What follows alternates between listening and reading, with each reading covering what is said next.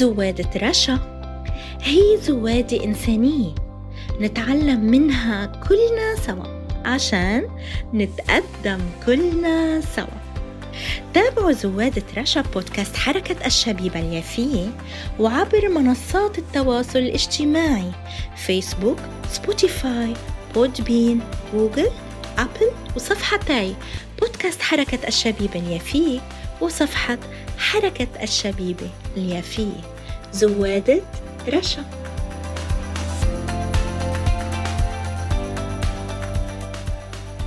أهلا بكم أعزائي متابعي برنامج زوادة رشا عبر بودكاست حركة الشبيبة اليافية.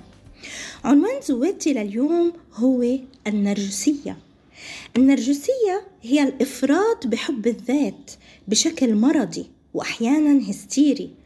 طبعا النرجسية هي مدمرة للذات الإنسانية والتقدم وكمان هدامة للمجتمعات.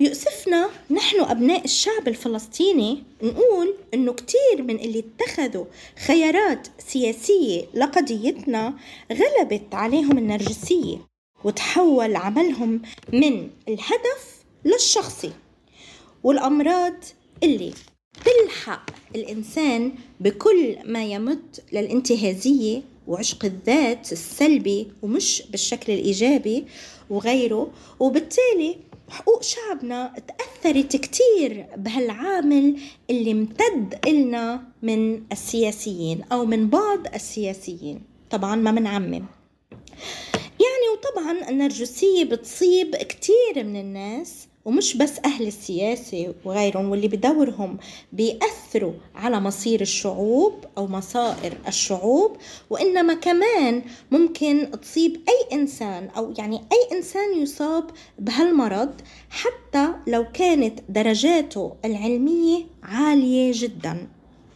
كمان تعريف الإنسان النرجسي بالأجنبية نارسيست، وكذلك بيدخل الإيجو تحت هذا العنوان والمعنى.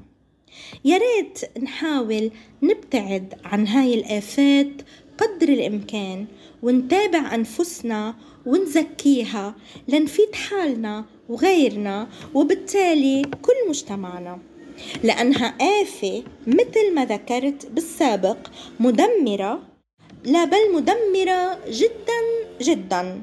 وخلينا نحاول نشتغل بالأهداف ومش بالشخصي. وبهيك بكون خلصت زوادتي لليوم. بلقاكم أعزائي بزواد جديدة وبعنوان جديد. زوادة رشا.